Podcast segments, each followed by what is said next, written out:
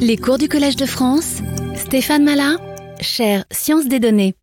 Bonjour. Euh, plusieurs d'entre vous m'ont demandé euh, le nom de livre de référence. Alors il y a deux livres que je vous recommande. Le premier, c'est un livre de théorie de l'information qui est superbement écrit. Il s'appelle Éléments, c'est donc, euh, il est en anglais, of Information Theory, par Thomas Cover et Joy Thomas.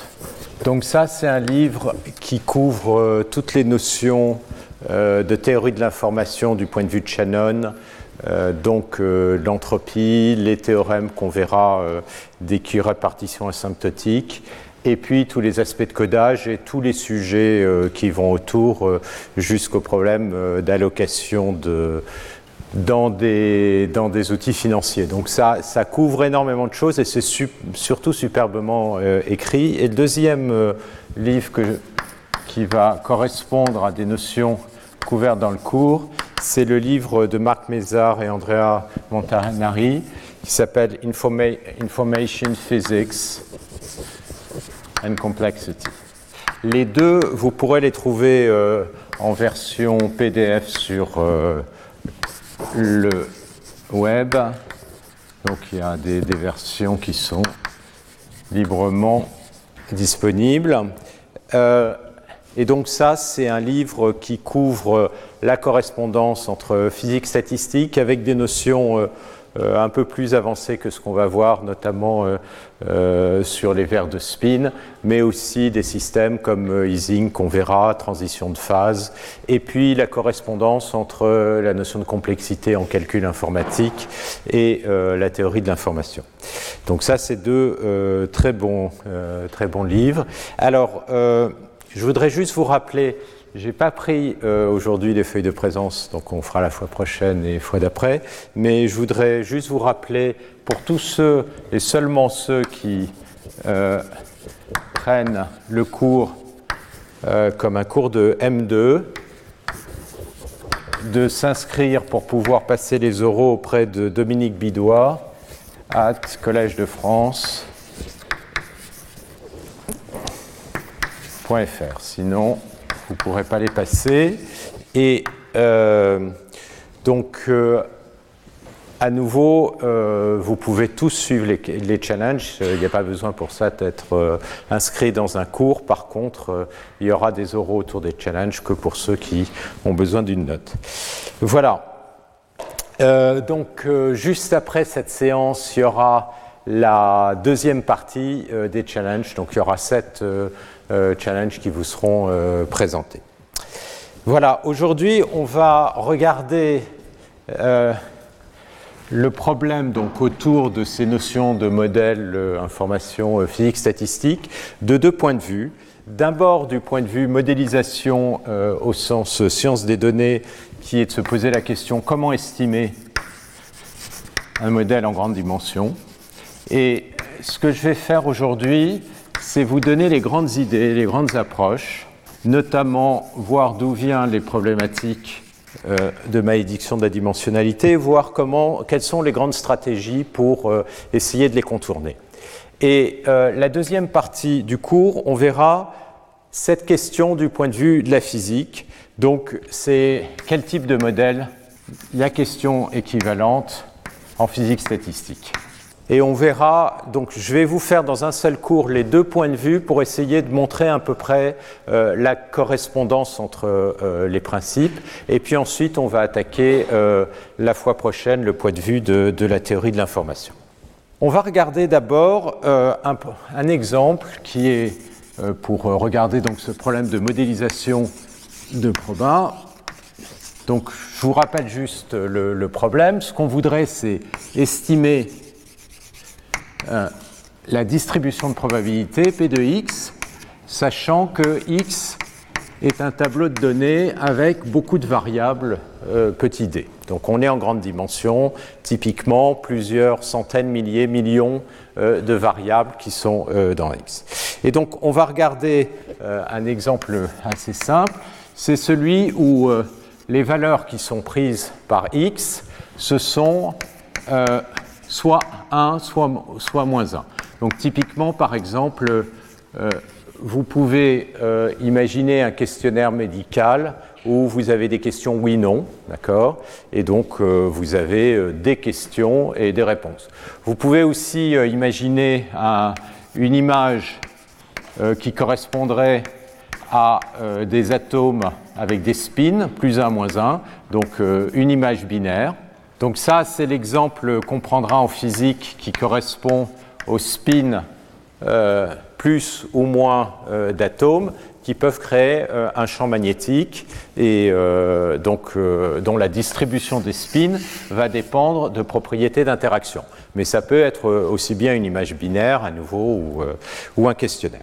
Donc ce qu'on voudrait, c'est d'essayer de regarder l'estimation d'une probabilité, sachant que x est cet ensemble euh, binaire.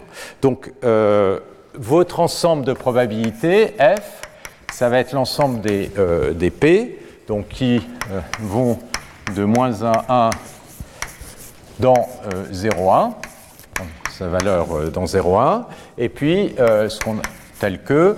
Euh, donc ça, c'est l'ensemble des états que je vais appeler ED possibles euh, de votre euh, de votre tableau. Et ce que vous savez, c'est que eh bien, une proba, elle est toujours positive, et la somme des p de xi doit être égale à 1 quand vous sommez sur tous les états possibles du système. Donc voilà à quoi ça correspond.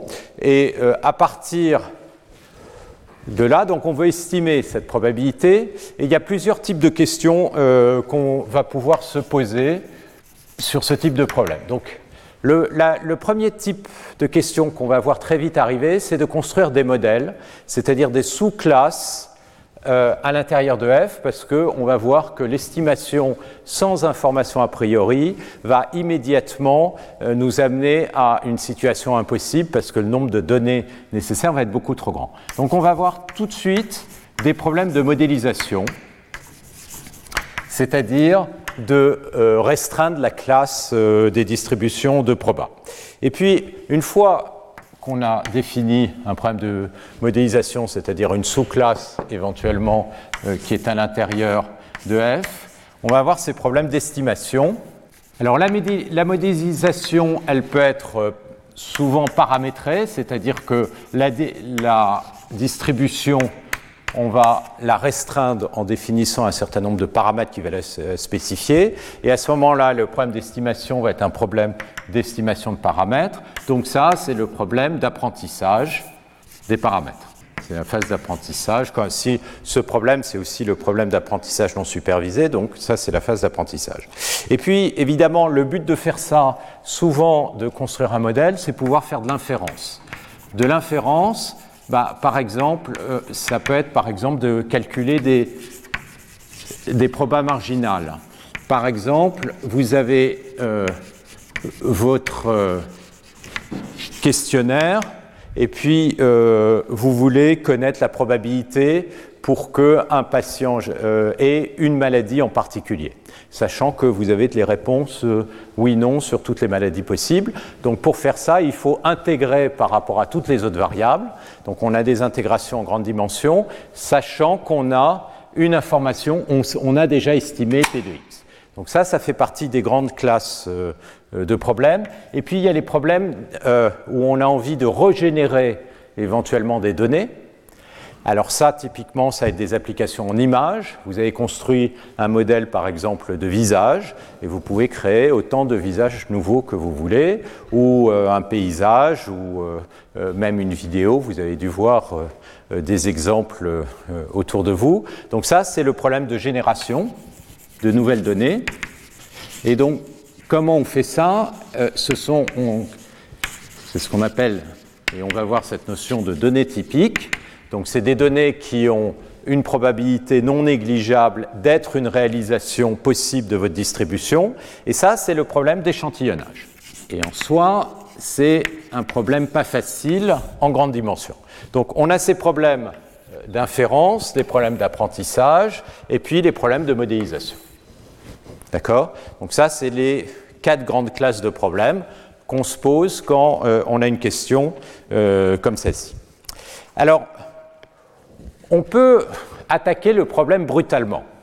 et se dire, OK, ce que je sais, c'est que j'ai ma probabilité qui euh, euh, donc, sont somme à 1, et j'ai des données, et après tout, je peux tout simplement prendre une approche fréquentiste et calculer ma probabilité avec des histogrammes. Donc ça, c'est l'approche fréquentiste.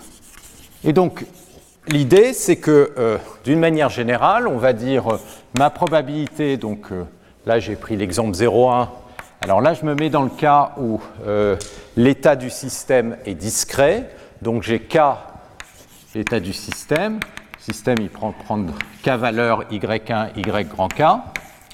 Euh, donc ici, dans l'exemple là-bas, j'avais K qui est égal à 2 puissance D. Donc j'ai un très grand nombre d'états possibles. Et puis ce que j'ai envie, c'est de connaître euh, ma probabilité. Donc ce qui m'intéresse, c'est de connaître la probabilité que x soit égal à yk. Donc cette probabilité, eh bien, c'est euh, le paramètre. Donc euh, j'ai autant, j'ai k grands paramètres, euh, grand k paramètres à, estimer, et donc il va falloir estimer cette probabilité. Alors qu'est-ce que je sais sur mes paramètres? Bah, Comme j'ai une proba, la somme des, des, probabilités va se sommer à 1, donc je sais que la somme des θ k va être égal à 1. Donc si vous voulez voir ça d'un point de vue géométrique, eh bien vous avez vos euh, axes possibles, et euh, donc vous avez θ1, θ2, θ3. Et ce que vous savez, c'est que la somme est égale à 1, donc vous vous retrouvez dans le simplex qui est ici. Donc maintenant, votre problème, c'est de trouver quel est le point du simplex qui correspond euh, à vos données. Donc pour ça, vous avez un certain nombre de données, et donc c'est les xi. Donc je vais mettre les i en haut quand c'est des, euh, des données différentes, et donc j'ai n données. Donc ça, c'est les variables importantes en apprentissage. Petit n, c'est le nombre euh, ici de données.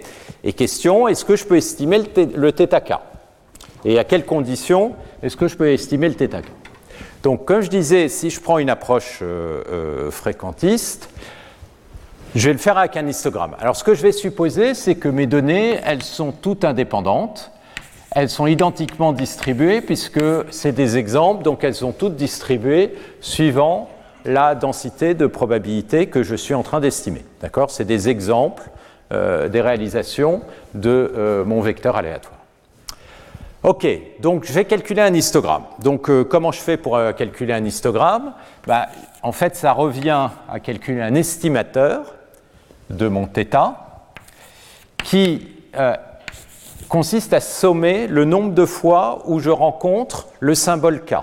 Donc c'est-à-dire que je vais regarder l'indicateur à quelles conditions la valeur de xi est égale à yk et j'ai n exemples de 1 à n, et je calcule la moyenne. D'accord? Ça, c'est un histogramme. Je compte, ou ça s'appelle aussi sa distribution empirique, je compte le nombre de fois où un de mes exemples ici est égal au symbole YK. Alors, ça, euh, je peux regarder la distribution euh, de cette variable. Et ma question, c'est est-ce que euh, cette variable va être très proche de, la moyenne, de, de θk ou pas? Alors, ce que je peux faire, c'est regarder chacune. Là, qu'est-ce que j'ai fait? θk, en fait, c'est une somme de quantités ici qui sont des variables aléatoires puisque quand x va varier aléatoirement, ça, ça va être une variable aléatoire. Donc je peux regarder cette variable aléatoire zk, qui est l'indicateur de xi est égal à YK. Et comme les xi sont indépendantes, eh ben, chacune euh, de ces euh, variables aléatoires sont des variables aléatoires indépendantes. Elles sont égales à 0 ou à 1. Donc qu'est-ce que j'ai? J'ai en fait des variables de Bernoulli. Maintenant, euh, je peux regarder la valeur moyenne de zk. C'est quoi la valeur moyenne de zk C'est le nombre de fois en moyenne où x va être égal à yk. Ça, c'est justement égal à la probabilité que je cherche, c'est-à-dire à θk. Donc j'ai une variable de Bernoulli, donc je connais la moyenne. je vous laisse faire le calcul, la variance d'une variable de Bernoulli, sa variance. Pourquoi je m'intéresse à la variance Parce que je vais m'intéresser à l'écart entre θk et θ. Donc la variance de zk, c'est θk fois 1 moins θk. C'est un petit exercice que je vous laisse vérifier. Donc maintenant, on peut regarder l'écart entre, euh, d'abord, l'espérance de θk, chapeau, c'est-à-dire mon estimateur, ben, ça va être la moyenne des espérances, mais chacune des espérances étant égale à θk, je vais bien récupérer ce que je veux. Donc là, c'est évident, hein, c'est pour ça qu'on calcule un histogramme, c'est qu'on espère que si on a suffisamment de valeurs, ça va converger vers la probabilité. Donc j'ai un, estimateur qui est non biaisé. Deuxième chose que je vais regarder, c'est si c'est un bon estimateur avec n variables, c'est-à-dire est-ce que la variance est petite. Donc la variance, comme ici, la moyenne c'était θk, je vais regarder l'espérance de θk chapeau moins θk au carré. OK Mais là, euh, qu'est-ce qui se passe En fait, θk chapeau, c'est une somme de variables aléatoires, indépendantes. Donc la variance de la somme, donc là j'ai une moyenne, ça va être la variance de chacune divisée par n. D'accord? Quand vous avez une, somme de, une moyenne de variables aléatoires, la variance, ça va être la variance de zk qui sont toutes les mêmes. Donc la variance de θk à k fixé, ça va être, oui, pardon, elles ont toutes la même variance zk, ça va être la variante de zk divisée par n, parce que j'ai n variables aléatoires, et donc ça va être θk fois 1 moins θk sur n. Maintenant, moi, ce qui m'intéresse, c'est que mon vecteur de probabilité soit bien estimé. Donc, je n'ai pas une proba à estimer, j'en ai des. Donc, ce que je vais regarder, c'est l'écart entre le vecteur des estimateurs et les vecteurs des probas au carré. Et puis, typiquement, je vais le renormaliser par la norme au carré de θ. Donc ça, c'est quoi? Ça, ça va être la somme sur K des θk chapeau, et ça, je le regarde en espérance, en moyenne. Donc l'espérance des θk chapeau moins θk au carré, divisé par la somme des θk au carré. Ça, j'ai vu ce que c'était. C'était θk moins θk. Donc là, ce que je vais avoir, c'est si je somme, je vais avoir somme sur k des θk moins somme sur k des θk au carré sur n fois somme sur k des θk au carré. Mais ça, la somme sur k des θk, c'est une probabilité, donc ça vaut 1.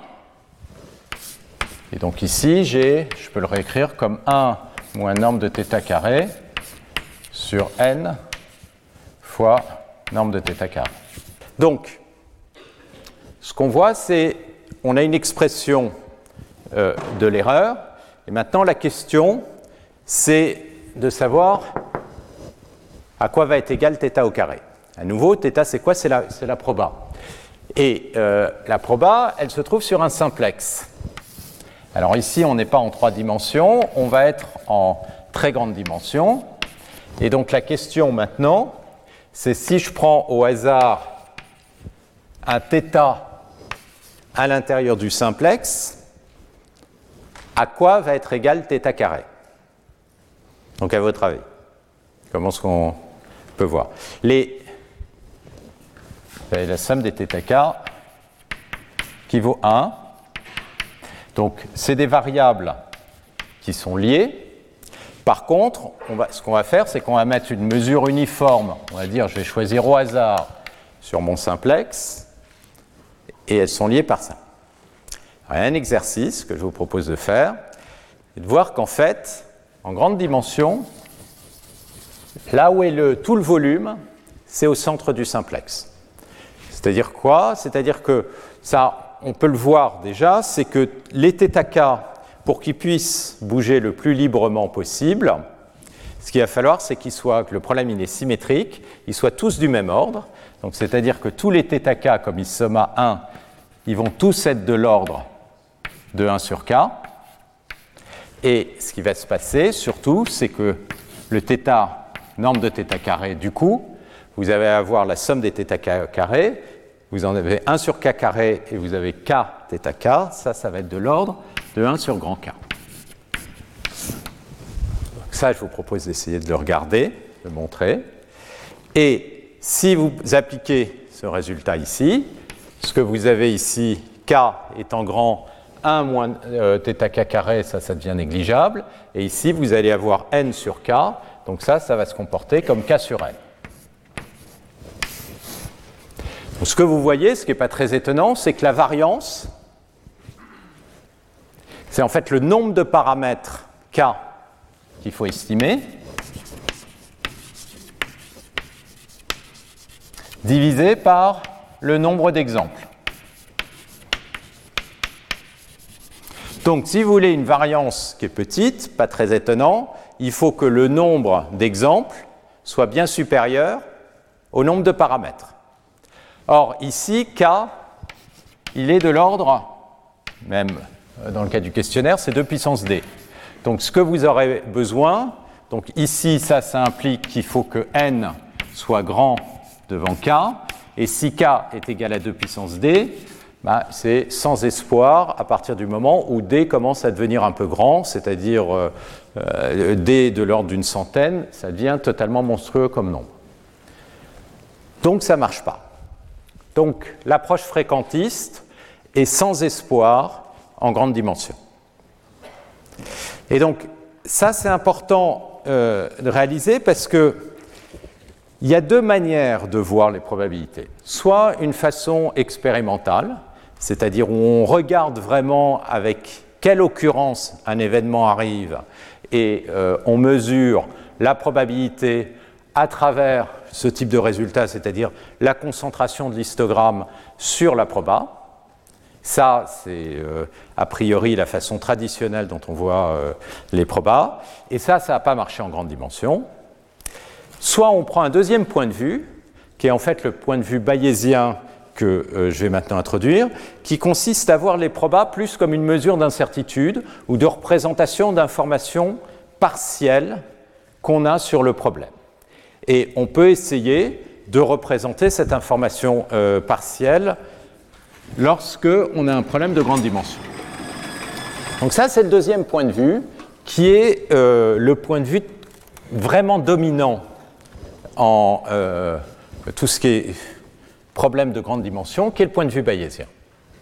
Donc, l'idée, c'est qu'on va définir le modèle à partir des dépendances qui sont connues euh, entre les variables. Et euh, donc, ce qu'on essaye, c'est de représenter l'incertitude sur les données. Donc, c'est vraiment un point de vue qui est différent, ceci étant les maths sont euh, semblables. Et il y a un moment où on va réduire le problème à l'estimation euh, d'un nombre de variables réduites et on va retomber sur quand même un point de vue fréquentiste parce qu'on va quand même essayer de calculer sur ces variables réduites euh, des probas, des espérances, etc.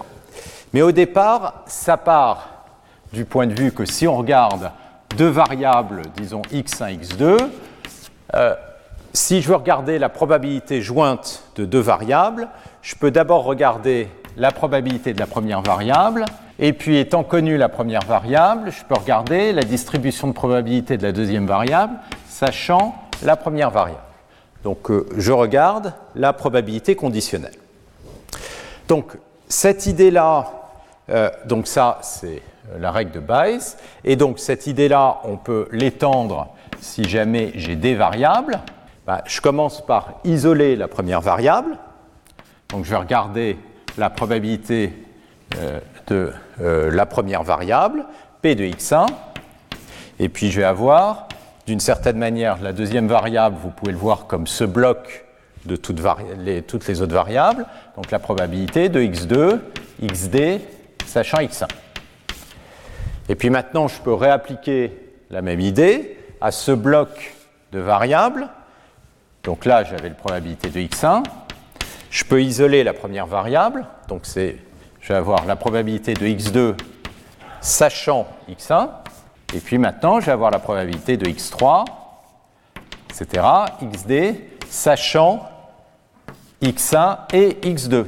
Et puis évidemment, je peux répéter sur x3 et indéfiniment. Et qu'est-ce que ça va me donner? Ça va me donner en fait la probabilité à chaque fois des variables euh, xt, sachant toutes les variables précédentes.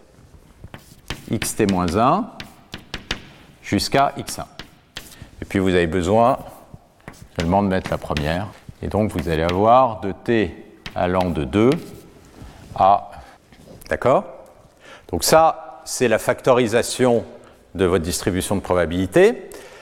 Euh, maintenant, quand vous faites ça, en fait, vous n'avez rien gagné parce que euh, vous aviez un problème, effectivement, une fonction à n variables à estimer que vous transformez en des fonctions qui ont peut-être moins de variables, mais pas tellement moins de variables, parce que en moyenne, là, vous allez avoir de l'ordre de d variables.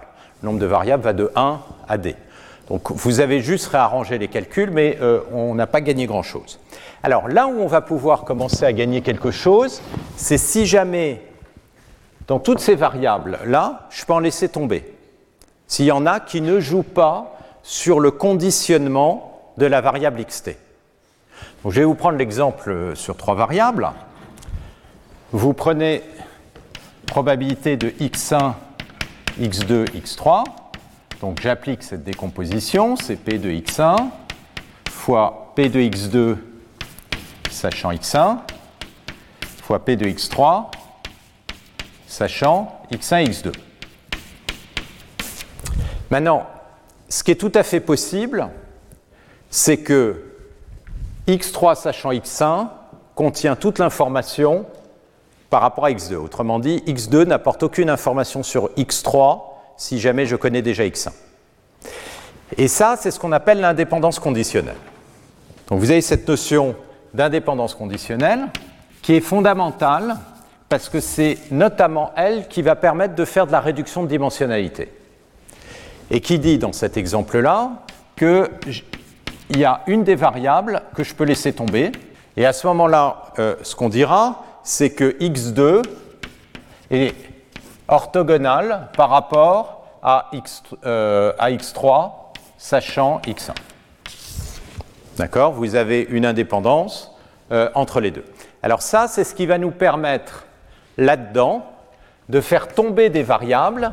Et si je fais tomber des variables, je vais me retrouver avec des fonctions de moins de variables, et avec un peu de chance, j'en fais tomber suffisamment pour retomber sur un problème qui est de beaucoup plus basse dimension. Donc l'idée, c'est d'essayer d'identifier ces sources d'indépendance. Il y a un exemple euh, tout à fait euh, euh, extrême, classique de ça, c'est les chaînes de Markov. Donc si vous prenez une chaîne de Markov, et on va les regarder en détail parce que c'est le modèle assez euh, fondamental pour comprendre l'évolution temporelle, euh, notamment des systèmes physiques. Ben, à ce moment-là, ce que vous allez avoir, c'est que la probabilité de xt, sachant toutes les variables passées, xt-1, etc., x1, en fait, je peux toutes les laisser tomber sauf celle-là. Autrement dit, pour connaître l'état de présent, tout ce que j'ai besoin de connaître, c'est l'état juste avant. Et la probabilité de transition ne dépend pas des états euh, précédents. Et donc si j'ai ça, à ce moment-là, P de x va pouvoir s'écrire tout simplement comme les produits. Donc vous avez P de x1, et puis t égale 2 à d de P de xt, sachant xt-1. Et donc maintenant, vous avez un produit de fonctions à deux variables. Fonction à deux variables, il n'y a aucun problème pour l'estimer et euh, vous, vous retombez sur des problèmes qui ne sont pas très compliqués, surtout si vous êtes en situation stationnaire, auquel cas les probabilités de transition vont toutes être identiques. Donc estimer une chaîne de Markov, ce n'est pas un problème, mais ça c'est un cas très particulier euh, du cas euh, où on est en train de laisser tomber euh, ces dépendances. Alors ça, c'est cette idée de laisser tomber ces dépendances et de les représenter, c'est ce qu'on appelle les modèles graphiques. Donc je ne vais pas aller en détail du tout dans le cours dans les modèles graphiques, mais il y a quand même une idée qui est très importante derrière et qu'on verra sur des exemples physiques, c'est que donc l'idée des modèles graphiques, c'est qu'en en fait vous avez des variables. Et euh, alors, dans le cas plus général, qui sont reliés par des graphes, qui sont des graphes de dépendance, c'est-à-dire que c'est des liens, c'est une forme de topologie qui est donnée a priori sur vos données. Donc, si vous prenez l'exemple d'une image, eh bien, euh, une image, vous avez des pixels qui sont ordonnés, et donc vous avez un graphe qui est tout naturel, qui est le, graphe de, de voisinage. Alors, L'idée dans un modèle graphique, c'est que on va ici représenter les dépendances. Et les dépendances, notamment conditionnelles. Alors, ce qui se passe, c'est que, je vais le prendre l'exemple d'une image, ce qui se passe assez souvent, c'est que la dépendance conditionnelle va être locale. C'est-à-dire que pour regarder la probabilité d'un pixel, P de xi sachant tous les autres pixels, bah, en fait, ça ne dépend vraiment que des valeurs dans un voisinage. Donc vous avez une probabilité conditionnelle qui ne va dépendre que des valeurs des pixels dans un voisinage qu'on appelle une clique. Donc ça, c'est évidemment très important parce que ça veut dire quoi? Ça veut dire que quand je vais calculer mon produit de probabilité ici, je vais pouvoir tuer toutes les variables qui ne sont pas directement dans le voisinage de xt. Donc, le nombre de variables que je vais avoir dans ces probas, en fait, va être égal au voisinage de dépendance. Et ça, c'est notamment donné par le théorème de Hammersley-Clifford, qui dit que si jamais vous avez un modèle de Markov, c'est-à-dire que la probabilité conditionnelle ne dépend que des valeurs dans un voisinage, à ce moment-là, la probabilité totale, donc la probabilité jointe de toutes vos variables, elle va pouvoir se factoriser comme un produit de fonction pour toutes les euh, euh, valeurs xi, pour tous les i, des variables xi pour euh, i à l'intérieur de la clique. Donc, ce que vous allez avoir, c'est des fonctions qui ne vont dépendre que des points dans un domaine qui est limité. Ça veut donc dire, mais ça, euh, ça correspond, c'est un peu plus subtil pour avoir exactement la bonne factorisation, mais ça correspond à ce produit-là. Hein. Ça veut dire que ce produit des xi sachant toutes les autres variables, eh bien à nouveau, toutes ces autres variables, vous pouvez les restreindre aux variables qui sont dans la clique. Et donc ceci, ça va être mes fonctions ici que j'ai écrit, euh, ces probabilités conditionnelles. Alors, c'est quoi l'intérêt? L'intérêt, c'est que vous avez pris un problème qui est en dimension d, des variables. La clique, c'est elle a un cardinal qui va être tout petit a priori devant D, et vous en avez fait un problème où vous devez identifier que c'est quelques variables des fonctions dont le nombre de variables dépend juste de la taille du voisinage. Et si le voisinage est tout petit, eh vous avez gagné, vous n'aurez pas de problème avec vos données pour l'estimer. Autrement dit, le d, petit d, le k égale 2 puissance d, eh ben, par exemple, si vous prenez juste les voisins comme ça, D va être égal à 8. 1, 2, 3, 4, 5, 6, 7, 8. D'accord? Vous êtes passé de dimension 1 million à dimension 8. Quel est le problème? Ben, Le problème potentiel, il n'y a pas de miracle, c'est que si vous avez une image avec des longues structures, eh bien, il y a des dépendances longue portée. Dépendance, et ça c'est typiquement, vous regardez autour de vous, vous voyez euh, des contours euh, euh, qui sont droits, longs ou des courbes, etc. Donc évidemment, ça veut dire que vous prenez une image haute résolution, des points qui sont très loin l'un de l'autre, potentiellement à quelques milliers de pixels. En fait, ils font partie du même contour, et donc il y a un alignement, et donc il y a une dépendance. Et donc ça, ça ne marche pas. Donc ça marche dans certaines situations, et ça va marcher assez souvent en physique au niveau microscopique. Pourquoi? Parce qu'au niveau microscopique, vous avez des interactions fortes avec les voisins proches. Vous prenez euh, par exemple en chimie des atomes, ils vont se lier avec des liens chimiques qui sont très forts, qui sont liés au fait que les électrons vont être échangés entre les atomes, et ça, ça va être juste avec les voisins très proches. Donc le nombre de voisins avec lesquels vous avez des liens qui sont très forts va être limité. Là où ça peut devenir un peu plus compliqué, c'est qu'en chimie, en physique aussi, vous avez des forces électromagnétiques. Et donc, vous pouvez, notamment les forces de Van der Waals, avoir des interactions avec des groupes d'atomes qui sont beaucoup plus loin, qui vont créer un champ magnétique sur cet atome. Mais ça, c'est des forces qui sont un peu plus faibles, qu'on peut éventuellement négliger ou qu'on peut représenter autrement.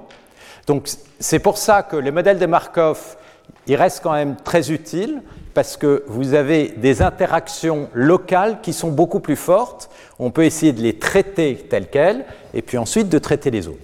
Mais vous voyez que pour décrire déjà ce problème et comprendre ces problèmes d'interaction, l'intuition de la physique est très très naturelle parce qu'on sent bien cette idée d'interaction très proche. Euh, de même, en gravitation, euh, voilà, non, justement, contre-exemple. Gravitation, c'est euh, des décroissances du potentiel qui est très lente, donc des, interactions qui sont très longue portée. Par contre, les forces nucléaires, eh ben, elles sont beaucoup plus courte portée. Donc, ça, c'est la première stratégie pour attaquer euh, ce problème de modélisation en, réduisant le, deuxième, le nombre de variables. Il y a une deuxième stratégie qu'on va beaucoup adopter euh, ici et qui est vraiment à la base de la physique statistique. C'est quasiment opposé comme point de vue. C'est au lieu de regarder des interactions locales, donc euh, regarder un peu les structures locales d'une certaine manière sur votre système ou votre image, on va regarder des mesures totalement globales. Donc, ce qu'on va regarder, et donc, ça, c'est les modèles d'entropie maximum. L'idée, c'est qu'on va, on va essayer de décrire la distribution de probabilité à partir de mesures macroscopiques qui vont faire une, forme d'intégration sur euh, toutes les données. Donc, formellement, ça veut dire quoi? Ça veut dire qu'on va regarder des moments de la distribution de probabilité. Donc qu'est-ce que c'est qu'un moment? Ça va être l'espérance d'une fonction a priori non linéaire de x, une fonction scalaire comme ceci, euh, mu dx, euh, phi k, donc c'est l'intégrale de phi k de x, p de x, dx. Il faut bien voir à nouveau que x, il est dans RD. Hein. c'est une intégrale en très très grande dimension.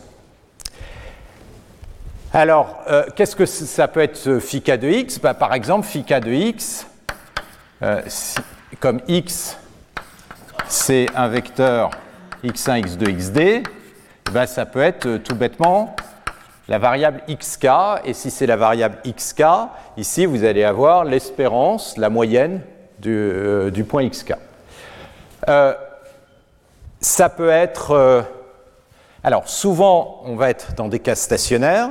Si on est dans des cas stationnaires, à ce moment-là, l'espérance de xk, pour tout cas, ça va être la, même valeur mu.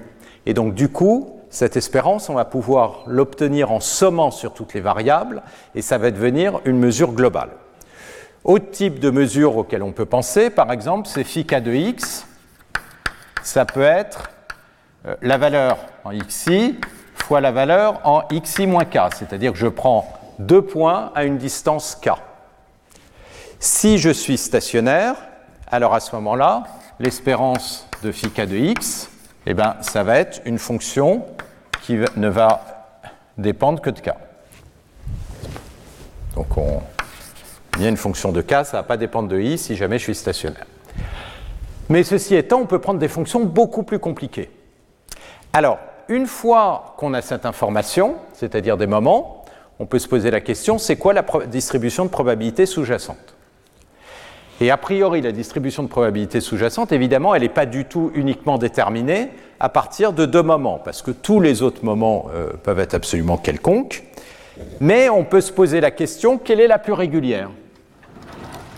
Alors, on va essayer de regarder le P de x le plus régulier, étant donné ces contraintes. Et c'est là qu'on va arriver à la notion d'entropie, parce que, a priori, le plus régulier, si possible, c'est P de x égale constant. Et ce qu'on va voir, c'est qu'une mesure, bon, en général, P de x égale constant ne va pas pouvoir satisfaire euh, ces contraintes. La mesure de régularité, c'est en fait l'entropie. Et donc l'entropie, on va le voir nombre de fois de points de vue très différents, c'est l'intégrale, je vous l'introduis ici pour l'instant, parce que je regarde très rapidement euh, le point de vue, de p de x log de p de x dx. Autrement dit, c'est l'espérance du log, je fais une intégrale par rapport à p, donc c'est l'espérance de moins log de p de x. OK. Alors, maintenant, on se retrouve devant un problème qu'à nouveau, je regarderai beaucoup plus en détail, mais qui consiste à essayer de trouver une distribution qui satisfait des contraintes, c'est-à-dire les moments, et qui est la plus régulière possible. Donc c'est celle-là qu'on va euh, choisir comme modèle. Donc là, j'ai un modèle qui est paramétré. Alors j'aurais dû les appeler, oui, donc c'est les MUK pour l'instant les paramètres. Et donc, si vous appliquez, vous avez en fait une fonction convexe avec des contraintes, on reviendra là-dessus, vous appliquez les, multiplicateurs de Lagrange, et ce que vous pouvez euh, démontrer, c'est que si je, vais appeler P de θ, qui va satisfaire le fait que l'espérance par rapport P de θ des phi de x, donc qui va avoir les bonnes moyennes, égale à mu k, et qui va maximiser l'entropie, on verra que ça, ça peut tout simplement s'écrire. Le log de Pθ va être linéaire, autrement dit P de i, ça va être une constante exponentielle moins somme de k égale 1 à grand K de θk phi k de x. Donc je vous le réécris, ça c'est équivalent à dire que si je regarde le log, et même moins log de p de θ de x, ça va être log de zθ, j'ai mis le moins de l'autre côté, plus somme sur k des θk phi k de x. Autrement dit, mon log probabilité est linéaire dans les fonctions qu'ont établi les contraintes. Et les θk, ça va être autre que les multiplicateurs de Lagrange. Donc ça, on le verra tranquillement. Pourquoi je vous le donne euh, tout de suite comme ça brutalement Alors, pour faire le lien avec ce qu'on va voir en physique, et puis on reviendra là-dessus. C'est quoi ici zk Zk ici, c'est ce qu'on appelle la constante de renormalisation, c'est ce qui fait que l'intégrale de euh, pθ de x doit être égale à 1. Comme on sait donc que c'est une proba, ça, ça vaut 1. Si ça, ça vaut 1, si j'intègre ça, ça doit valoir 1. Donc ça veut dire comment est-ce que j'obtiens cette propriété? C'est qu'en imposant que zk, zθ, ce soit l'intégrale des e puissance. Euh, alors ça, je vais l'écrire d'un point de vue vectoriel. C'est un grand vecteur θ, produit scalaire, avec un grand vecteur phi de x, où phi de x, c'est l'ensemble de toutes les quantités dont je regarde les moyennes. C'est ce qu'on appelle en machine learning souvent le feature vector. C'est l'ensemble des descripteurs que je vais utiliser. Ça peut être simplement des x ou des euh, moments d'ordre 2, mais ça peut être des choses euh, beaucoup plus compliquées. Et donc ici, je vais avoir moins θ phi de x dx. Donc ça, c'est ce qu'on appelle la constante de renormalisation, à nouveau. il faut bien voir que ça, c'est une intégrale en grande dimension. Hein. Donc ça, typiquement, c'est très compliqué à calculer, mais formellement, ça va exister. Alors, si je regarde ce point de vue, bien en fait, il y a plusieurs observations qui sont intéressantes. C'est qu'on a deux façons de représenter la distribution de probabilité, soit par d'un côté les moments, autrement dit c'est par les mucas, ou alors je peux l'écrire comme je l'ai écrit ici, sous cette forme. Ici les moments n'apparaissent plus, ce qui apparaît c'est les multiplicateurs de Lagrange. Donc je peux aller dans un autre domaine, je peux les voir comme des paramètres de la distribution, c'est les θk. OK Et puis, quand je regarde cette distribution de probabilité, ben, j'ai une exponentielle de cette quantité qui va être la plupart du temps euh, qui va être positive. Ça, on peut voir ça comme une énergie. Alors, euh, l'énergie, ça peut s'écrire souvent E. Je l'écris E dans, la, dans la, le cours d'avant. Mais le problème, c'est que je vais avoir des espérances partout qui sont des E, donc on va constamment confondre. Donc il y a une autre manière d'écrire l'énergie, c'est avec un U, et donc je vais adopter cette notation, ça, ça va être l'énergie, U de X.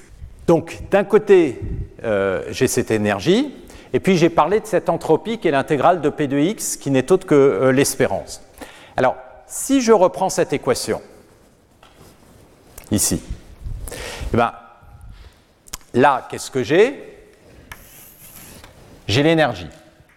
Pour avoir l'entropie, il faut que je prenne l'espérance. Donc si je regarde l'espérance, donc la moyenne, donc j'intègre par rapport à P de x les deux côtés de mon équation ici, je vais avoir que l'espérance, donc là je calcule la moyenne par rapport à la distribution Pθ, de moins log de P θ, bah, ça c'est une constante, donc la moyenne c'est elle-même. Et puis, euh, ça, euh, alors attendez, est-ce que j'ai pas fait d'erreur pour l'instant? Non.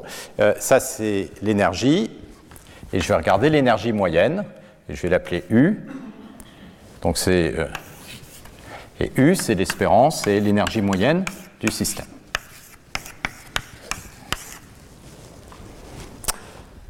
Alors, le log de z en physique, ça, c'est ce, euh, qu'on appelle l'énergie libre. C'est moins l'énergie libre. Autrement dit, euh, euh, l'énergie libre, j'écris souvent F, c'est moins log de z θ.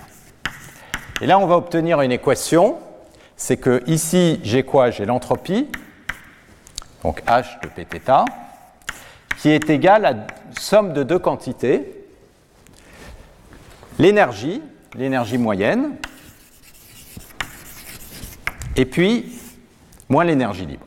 Autrement dit, si je passe l'énergie libre de l'autre côté, si j'appelle euh, en tu θ l'énergie totale, je vais avoir que c'est égal à l'entropie plus l'énergie libre.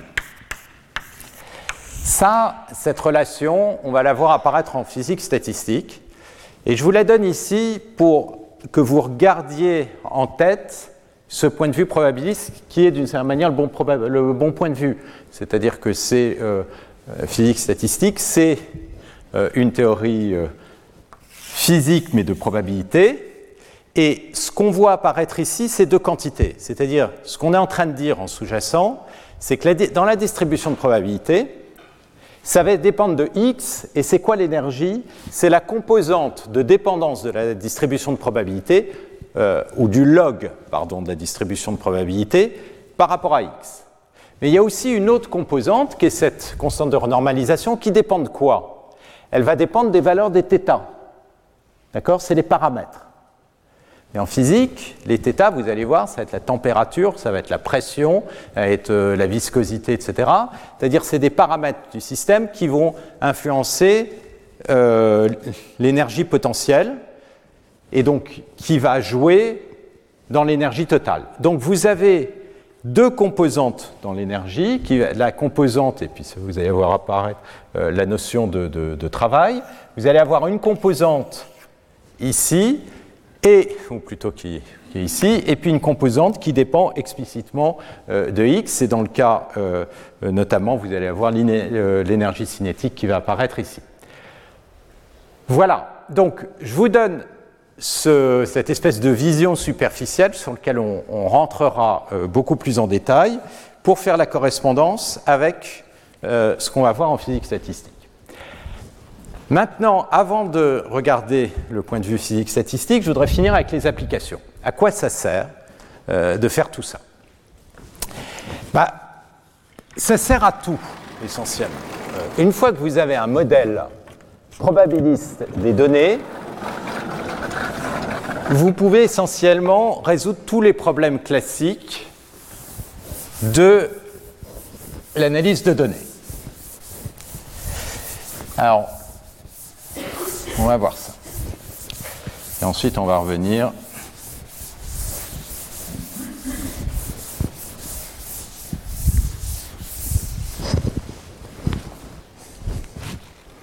Donc, ces problématiques d'inférence le premier type de problème qu'on rencontre très souvent alors, euh, en euh, traitement de données, c'est d'abord d'estimer des données qui sont propres. Donc, ce que vous avez, c'est des données Y. Donc, Y, à chaque fois, ici, ça va être ce qu'on aimerait euh, estimer. Donc, ce qu'on aimerait estimer, c'est les données haute résolution, propres, sans bruit, etc. Et en fait, vos données, elles sont obtenues à travers un système de mesure, qui est cet opérateur K on va supposer ici linéaire, plus du bruit. Alors le système de mesure, ça peut être assez simple dans le cas d'une caméra, c'est des euh, photorécepteurs qui intègrent euh, la lumière sur un petit carré de CCD euh, qui vont donc localement moyenner l'intensité lumineuse. Et donc là, vous avez cette espèce de moyen-âge, vous mesurez x, et à partir de x, on aimerait récupérer le y. Donc éventuellement, avoir une image plus haute résolution à partir des moyennes locales. Ça peut être dans le cas des rayons X, vous envoyez un rayon X à travers le corps, ce que vous récupérez, c'est une intégration à travers tout le rayon lumineux, et vous faites, vous avez votre plaque réceptrice qui récupère euh, toutes ces intégrations. Vous avez votre corps qui est comme ça, puis vous avez des sommes qui vont aller comme ceci, et puis ensuite votre système tourne, et donc vous allez regarder des intégrations en différentes directions, comme ceci. Donc K, qu'est-ce que c'est? C'est ce qu'on appelle la transformée de radon, et euh, il va falloir essayer de l'inverser d'une certaine manière. Euh, en géophysique, vous faites une explosion à la surface du sol ou une vibration, votre onde se propage et euh, revient à la surface. Ce que vous récupérez, c'est la mesure de surface, et ce que vous aimeriez, c'est récupérer toutes les densités des roches en 3D sous-jacentes à partir de cette propagation d'ondes, sachant que vous avez beaucoup de bruit qui vient s'ajouter. Donc voilà, ça c'est tous les problèmes inverses, mais alors qui couvrent une quantité d'applications médicales, essentiellement tout. Tous les problèmes d'acquisition de données passent par là. Et puis le cas plus simple, c'est euh, K, c'est l'identité. Vous avez simplement un signal auquel euh, vient s'ajouter le bruit. Donc qu'est-ce que vous aimeriez? Vous aimeriez récupérer euh, Y. Alors Y, si vous y allez de façon brutale, euh, bah, vous avez un estimateur de Y que vous voulez récupérer. Donc ça, c'est mon estimateur. Et euh, ce que vous pourriez dire, c'est que le meilleur estimateur possible, ça va être le plus probable. Le plus probable, je regarde la probabilité de Y sachant l'observation X, et ce que je voudrais, c'est maximiser cette probabilité. Donc c'est dire mon Y, ça va être le plus probable. Et donc ça, c'est ce qu'on appelle du maximum a posteriori. Donc ça, c'est une approche complètement bayésienne, donc ça c'est le map. Et donc c'est ça que vous avez besoin euh, d'estimer. Maintenant, évidemment, on peut appliquer la relation de Bayes, c'est-à-dire la probabilité de y sachant x, c'est aussi égal à la probabilité de x sachant y, fois la probabilité de y, divisé par la probabilité de x. Donc là, on a cet argument classique, consiste à dire maintenant ce que j'ai besoin, c'est de maximiser cette probabilité, mais par rapport à y. Donc l'argument maximum, il ne va pas dépendre, ça, ça ne dépend pas de y. Donc ça, c'est la même chose que l'argument max par rapport à y de la probabilité du, de x euh, sachant y fois p de y. Maintenant, euh, je peux aussi, l'argument max, c'est la même chose que l'argument max du log. Donc je vais prendre l'argument max du log, ça va être plus facile. Ça va être du log de la probabilité de y sachant x plus le log de la probabilité de y. Donc ce qu'on voit ici, c'est que pour calculer cette image idéale qui serait la plus probable étant donné vos mesures euh, obtenues, eh bien pour ça, il faut avoir, être capable d'estimer ces, euh, ces, deux quantités. Alors, excusez-moi, de x euh, sachant y. Alors, qu'est-ce que c'est que la probabilité de x sachant y? Bah, Observez que x moins ky égale au bruit. Et par exemple, imaginez, ça va être souvent le cas, que ça ce soit du bruit gaussien de variance sigma carré. Donc ça veut dire que la probabilité du bruit, c'est l'espérance de la norme du bruit euh, au carré divisé par 2 sigma carré, et donc la probabilité, elle va être proportionnelle à le puissance, la norme de ça, c'est la norme de ceci, donc de x moins ky au carré sur 2 sigma carré. Donc si je prends le log, le log, ça va me donner ceci. Donc la probabilité de x sachant y, c'est facile en log. C'est x moins ky sur 2 sigma carré.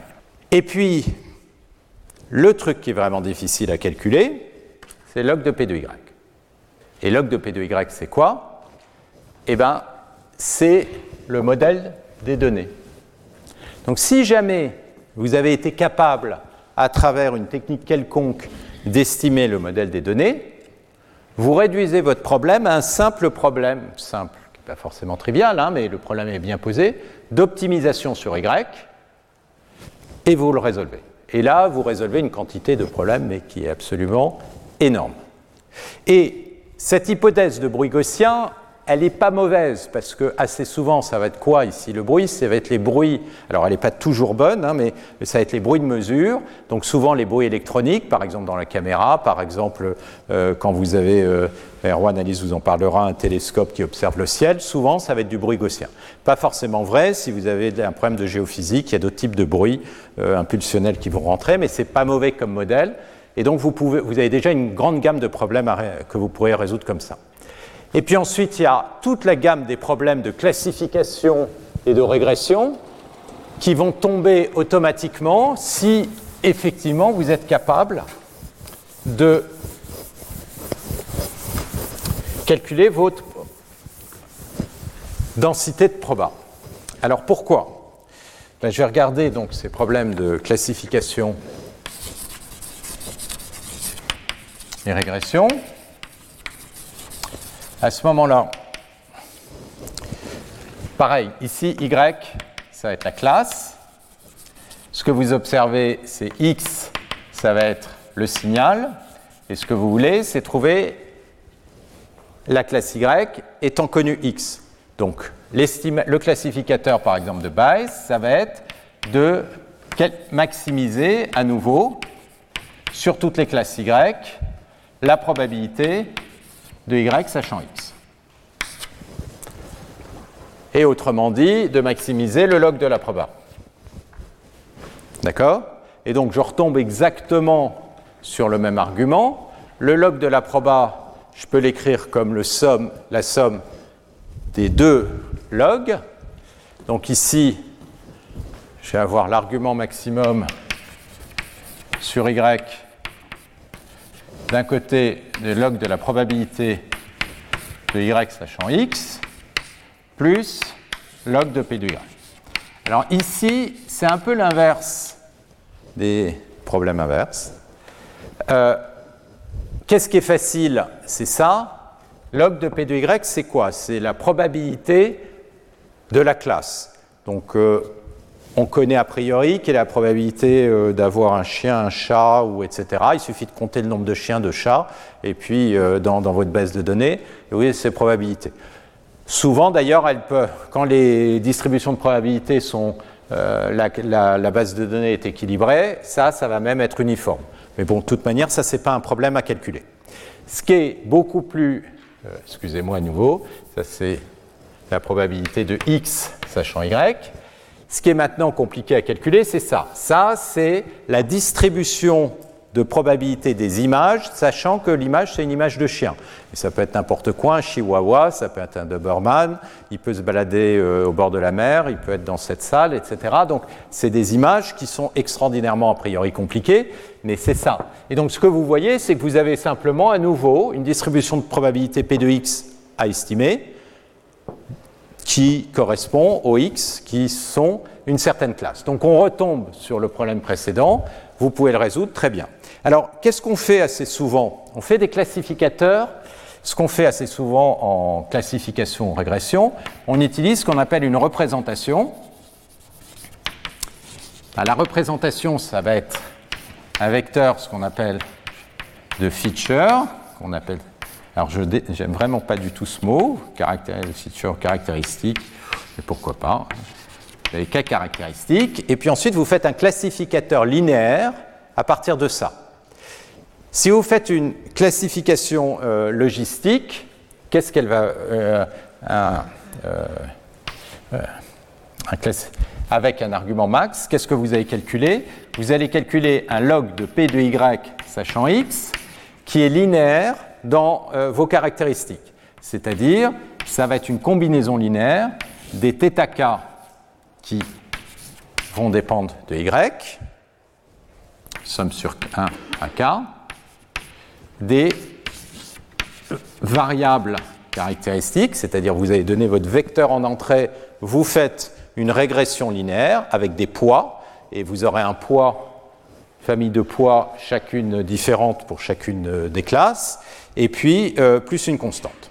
Ce que vous voyez, c'est qu'en fait, vous utilisez le même modèle, même type de modèle que ce que j'ai écrit là-haut. Euh, j'ai écrit exactement cette équation, parce que le log de pθ de x, c'est une combinaison linéaire des θk phi k de x. Donc, qu'est-ce qu'on a en fait ici? C'est le même type de modèle. Euh, chaque fois je me plante, c'est de x sachant y. On est en train de définir une régression sur des vecteurs de caractéristiques. Et en sous-jacent, qu'est-ce qu'on est en train de dire? C'est que ça, c'est équivalent à dire que si je regardais les moments, c'est-à-dire l'espérance par rapport à la distribution de P de x sachant y des phi k de x, eh bien ça, ça me caractériserait entièrement ma distribution de log proba.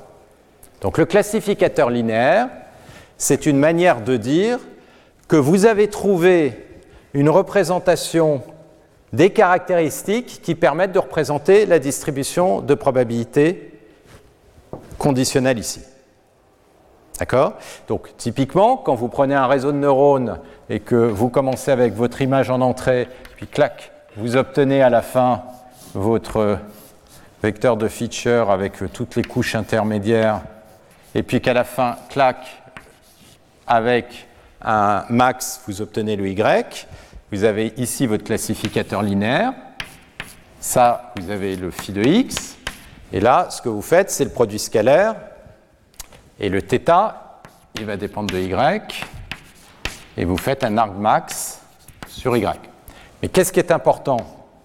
C'est que vous avez réussi à prendre ces caractéristiques de x qui vont être suffisantes pour estimer votre proba conditionnel. Alors ça, c'est dans ce cadre bayésien où j'ai éliminé ici, bien sûr, le P de x. Et donc, on retombe à nouveau dans tous ces problèmes sur cette idée. Alors, il y a quand même un, degré de, caution. C'est que quand je prends cette approche ici, j'ai éliminé le P de x, et donc je retombe sur un problème équivalent à euh, caractériser la distribution conditionnelle. Ça, ça va être pendant la situation, dès qu'on a des problèmes qui sont compliqués, c'est vraiment ça euh, qu'il va falloir faire. Et donc, on voit que tous ces problèmes retombent sur la même question, caractériser une distribution de probabilité en grande dimension.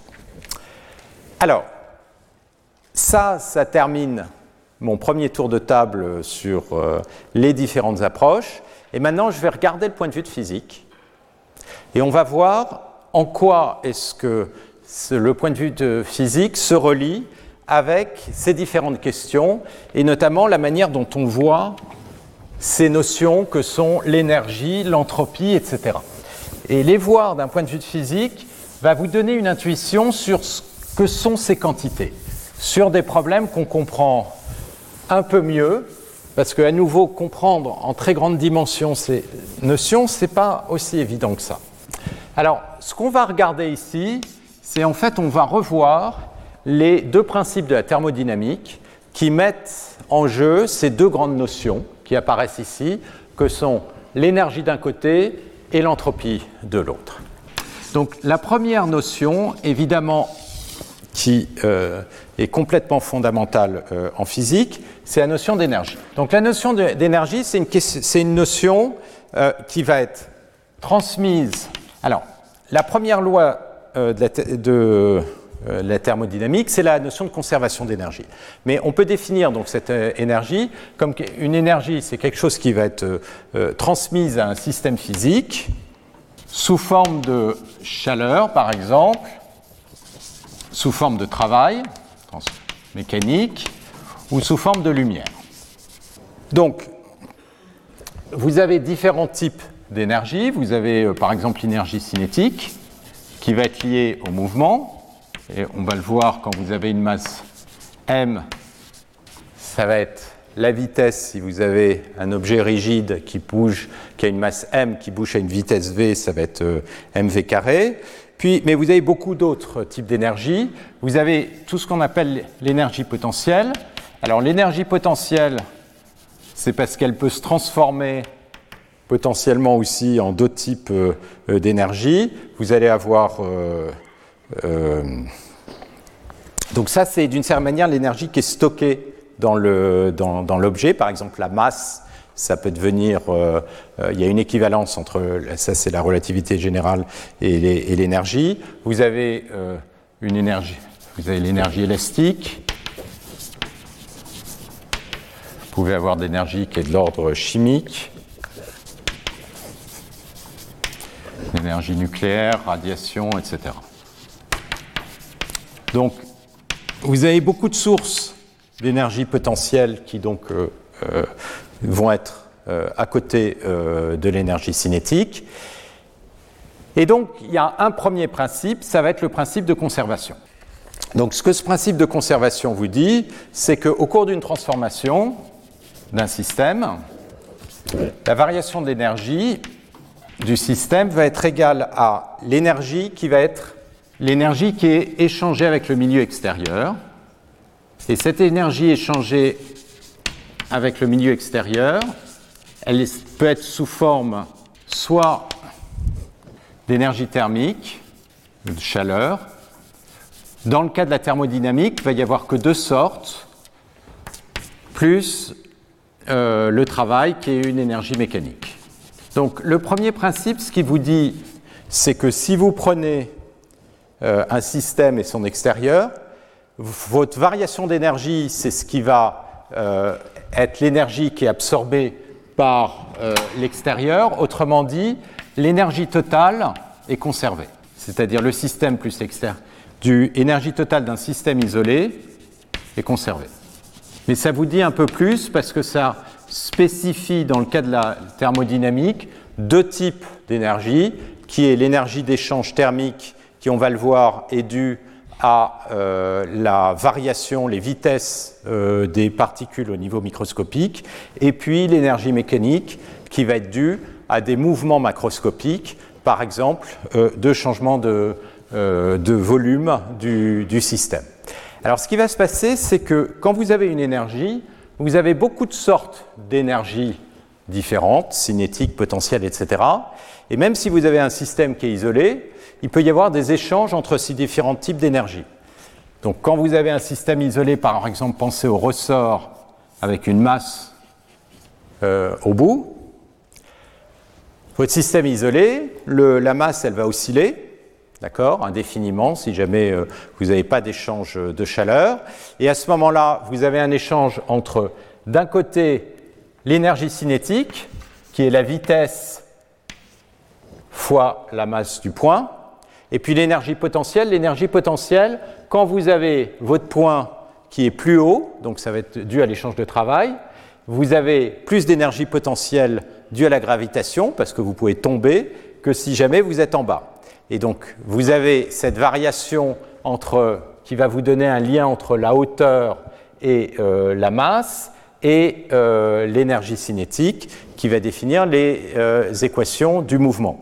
Donc vous avez cette conservation d'énergie, mais en même temps, au cours du temps, l'énergie va passer de forme d'énergie cinétique, c'est-à-dire de vitesse, à une énergie potentielle, parce qu'il y a des moments où le point n'a plus de vitesse, quand il est tout en bas, la vitesse c'est zéro. Quand il est tout en haut, vous avez aussi une vitesse zéro, et puis vous avez euh, des changements qui sont dus à l'énergie potentielle. Donc ça, j'aurais dû l'écrire, ça vous dit que la variation totale d'énergie, vous pouvez l'écrire sous forme de travail, on l'écrit souvent comme ça, plus chaleur. Ok. Alors, quel est le lien avec tout ce dont on a parlé? Ben, Le lien, il apparaît à travers euh, Premier lien avec ce qu'a fait Boltzmann, qui a fait le lien entre la théorie cinétique des gaz et ces notions-là. Dans le cas de la théorie cinétique des gaz, ce qui va se passer, c'est que vous avez des particules, donc on considère un gaz parfait avec n particules. Les particules vont avoir une certaine euh, vitesse, et donc vont se propager. Donc on va, dans le cas d'un gaz parfait, on va supposer que les particules sont toutes petites par rapport à la distance euh, entre les particules, et les chocs sont parfaits. C'est-à-dire que c'est comme deux billes de billard, il n'y a pas de euh, déperdition, et quand vous avez un choc, vous repartez avec les lois de, de Descartes, c'est-à-dire que vous avez la somme des vitesses euh, qui va être égal à 0 euh, entre l'arrivée et puis les, deux autres. Et donc, vous avez un espèce de jeu de billard avec vos particules euh, qui se choquent. Et ce qui va se passer, c'est que vous allez avoir ce phénomène de création d'entropie. Si vos particules au départ sont pas uniformément de manière distribuée, petit à petit, ça c'est l'équation de Boltzmann qui le euh, montre, la distribution de probabilité des particules va être telle qu'elle va s'uniformiser. Alors, ce qui est euh, étrange dans, euh, dans, ce problème, c'est qu'en fait, on a les équations de propagation qui sont réversibles, puisque la particule elle peut, bouger comme ça ou à l'inverse, il n'y a aucun problème pour avoir la, réversibilité de l'équation. Et le choc, il est parfait. Donc si jamais vous avez votre bille qui arrive euh, sur euh, celle-là, vous allez avoir un choc qui est parfait, les deux billes vont euh, repartir, et ce qui va se passer, c'est que la création d'entropie, elle va arriver là. C'est-à-dire que n'importe quelle petite... Vous avez un système qui est très chaotique parce que comme les billes, elles sont toutes petites, n'importe quelle petite variation sur la vitesse va induire un très grand changement sur la trajectoire après le choc. Donc le phénomène de création d'entropie qui a été beaucoup discuté parce qu'a priori vous avez des équations qui sont toutes inversibles vient de cette espèce de phénomène chaotique d'instabilité au moment du choc. Et donc c'est ça qui amène à cette notion qui est euh, fondamentale, qui vient du principe de Carnot et du lien avec l'entropie, c'est la notion d'irréversibilité. Donc ça, c'est la manière dont l'entropie a été introduite en physique. Donc ce n'est pas du tout, du tout la même intuition que celle qu'on prend euh, quand on prend un point de vue euh, probabiliste. C'est cette idée que dans les systèmes physiques, ils vont évoluer et beaucoup de systèmes ne sont pas capables de revenir dans leur, état initial. Alors, quels genres de systèmes vont évoluer sans revenir dans l'état initial? Par exemple, propagation de la chaleur, tous les phénomènes de, euh, diffusion. Euh, ça, vous avez des problèmes de euh, convection. Donc ça, c'est sur des échelles macroscopiques où vous avez des phénomènes de transport par exemple en dynamique des fluides, et petit à petit, votre fluide qui éventuellement au départ avait des tourbillons, etc., si vous le laissez se reposer, va devenir euh, avec un, écoulement, si vous n'avez pas de contrainte au bord, qui va devenir laminaire. Euh, vous avez euh, les phénomènes d'une façon un peu générale, où vous avez un système physique avec des très fortes inhomogénéités et vous le laissez reposer, vous avez ce phénomène d'homogénéisation, et une fois que le système physique s'est complètement homogénéisé, il ne va pas redevenir dans des, états très structurés. D'accord? Donc vous avez ces notions d'irréversibilité qui sont au cœur du principe qui a été introduit par Carnot. Donc euh, Carnot, euh, ça c'est 1824. Et puis ensuite, vous avez ces deux étapes. Clausius, c'est 1850, je vous disais. Et puis ensuite, Boltzmann est arrivé en, 1873. Donc, qui ont permis de donner successivement différentes interprétations sur cette notion d'irréversibilité.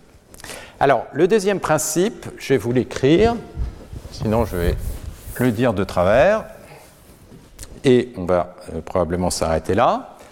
Donc il dit que toute, transformation d'un système, système, thermodynamique s'effectue donc par une augmentation de l'entropie.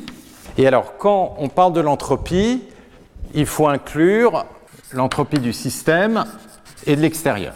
Donc on, on, regarde toujours les deux en même temps. Donc vous avez cette notion, donc l'entropie normalement à nouveau en physique c'est S, mais nous en euh, théorie de l'information, ça va être H. Vous avez cette idée que la variation de l'entropie globale, vous allez pouvoir, donc, cette variation, c'est ce qu'on appelle la création d'entropie, donc c'est l'entropie créée. Ça, ça va être la variation évidemment de l'entropie du système que vous considérez, plus la variation de l'entropie extérieure. Et ce que ce principe dit, c'est que cette variation, elle est toujours positive. Alors, évidemment, il faut faire attention parce que la variation de l'entropie du système que vous considérez, elle peut être négative. D'accord? Euh, Et ça, c'est toute l'idée que euh, vous dépensez de l'énergie, vous créez du désordre à l'extérieur, mais euh, vous-même, vous pouvez vous structurer. donc, ça, c'est le principe de base. Et donc, vous avez cette notion de d'où vient cette création d'entropie, donc c'est la notion de réversibilité dont je parlais, ou l'irréversibilité. Euh, donc, euh, je vous disais, c'est les phénomènes dissipatifs, les, phénomènes aussi de réorganisation de matière. J'oubliais, dans le cas de la chimie, vous avez la réorganisation d'atomes va créer une forme d'énergie qui va participer à la création d'entropie. Alors, si jamais on regarde cette équation en l'inversant, on peut écrire que la variation d'entropie du système, euh, je peux la décomposer d'un côté comme étant un terme de création d'entropie, plus, ou là je l'ai mis pardon de l'autre côté, donc moins la variation de l'entropie extérieure. Et ça, c'est l'entropie euh, d'échange. C'est l'échange d'entropie entre le système euh, et l'extérieur. Alors, cet échange d'entropie va se faire comment? Il va se faire sous forme de chaleur. Donc on le verra, ça, ça va pouvoir s'écrire comme une énergie qui va être l'énergie euh, qui correspond à euh, l'énergie d'échange, donc par la, chaleur, divisée par la température. Et ce qui se passe, c'est que ce deuxième principe, il vous dit que la création de d'entropie est toujours euh, positive. Donc ça implique notamment que la variation d'énergie du système, elle va être toujours plus grande que l'échange de chaleur divisé par euh, la température, et vous allez être à l'équilibre, votre système va être à l'équilibre quand il ne se transforme plus, et quand donc la variation d'entropie euh, autrement dit la création d'entropie, est égal à 0. Donc si ça c'est égal à 0, à ce moment-là vous avez une égalité. Et ça c'est l'idée qui a été introduite par Clausius. C'est-à-dire c'est l'idée que vous avez une quantité qui est la variation d'entropie qui ne va être égale à l'échange de chaleur que si le système est à l'équilibre. Et s'il n'est pas à l'équilibre, il y a une création d'entropie, donc elle est strictement plus grande. Donc l'autre point qui est évidemment très important, c'est que vous avez une augmentation d'entropie constante jusqu'au moment où elle ne bouge plus. Donc ça, ça veut dire notamment qu'à l'équilibre, l'entropie, elle va être maximum. Donc là, on retombe sur l'idée qu'on avait avant. Et ce qui est important ici, c'est que quand on a fait ce principe d'entropie maximum, on est tombé sur une densité de proba. La densité de proba, elle dépend de x, elle évolue pas. L'idée qui va être fondamentale, qui est derrière cette notion d'équilibre, c'est que votre distribution de probabilité ne dépend plus du temps. Donc si vous pensez à nouveau à la théorie cinétique des gaz, vous avez la distribution de probabilité sur euh, la distribution des particules qui va petit à petit évoluer, ça c'est l'équation de Boltzmann, jusqu'au moment où elle va converger. Et en fait, elle va converger vers quoi? Elle va converger vers une distribution uniforme. Et donc, c'est là euh, que va apparaître la correspondance formelle en physique statistique avec euh, les probas. C'est le fait qu'à l'équilibre, vous avez un certain nombre d'états accessibles. C'est quoi les états accessibles? C'est toutes les configurations possibles du système. Et l'idée, c'est que le système va petit à petit évoluer jusqu'à ce que tous les états possibles aient la même probabilité. Donc si vous avez des états, si j'appelle oméga, c'est l'ensemble des états. Alors, c'est beaucoup plus facile à voir si vous prenez par exemple le cas des spins, parce que vous avez deux valeurs 1 moins 1, et donc l'ensemble des états, il est fini si vous avez un nombre de, spins donné. En tout cas, il est discret, mais fini euh, si vous, vous, avez un nombre de particules donné. Et à ce moment-là, si vous avez un nombre d'états qui est fini, la proba uniforme, c'est une proba qui va être égale à 1 sur le nombre d'états possibles. D'accord le, cardinal de votre ensemble. Vous avez une distribution de probabilité qui va être uniforme. Et la notion d'entropie, on reviendra là-dessus euh, euh, la prochaine fois, qui est introduite euh, par Boltzmann, c'est d'observer que fait, l'entropie, elle va être proportionnelle au log du nombre d'états. Et en fait, cette formule n'est qu'un cas particulier de l'intégrale qu'on a écrit là-haut, dans le cas où la probabilité est uniforme. Et pourquoi est-ce qu'on aboutit là? Pour la même raison que là-haut, c'est que là, on est en train de maximiser l'entropie. Ce qu'on verra, c'est que la distribution de probabilité qui maximise l'entropie est bien effectivement la distribution de probabilité uniforme. Alors, je m'arrête là, je vais faire ce lien la prochaine fois à travers la notion d'ensemble microcanonique. Et puis, on verra aussi la prochaine fois le lien avec, euh, cette fois-ci, le point de vue de, théorie de l'information. Mais vous voyez qu'il y a quelque chose de très naturel dans cette notion de régularité, et de dire que si vous laissez le système se relaxer, eh bien, tout va s'homogénéiser. Et si tout s'homogénéise, eh bien, vous allez avoir des distributions qui deviennent les plus régulières possibles et les plus uniformes possibles. Ok, donc on verra ça la prochaine fois. On va faire une pause d'un quart d'heure. Vous avez une question ou vous, vous détendez juste? Alors, ça peut être sur euh, la condition initiale, mais c'est exactement le problème euh, des équations de Boltzmann. Ça a toujours été ce, problème euh, en physique, c'est qu'on ne voit pas d'où vient la création d'entropie. Donc effectivement, mathématiquement, on va l'introduire avec des conditions, soit avec des conditions aléatoires, ou en induisant une forme d'incertitude au moment des chocs, et qui va faire qu'il y a une création d'entropie au moment des chocs. Mais ça, c'est tout le problème de la modélisation, c'est pour euh, de la création d'entropie. Pour ça, c'est discuter en permanence de voir d'où vient cette source de création d'entropie. Retrouvez tous les contenus du Collège de France sur www.colège-2-france.fr.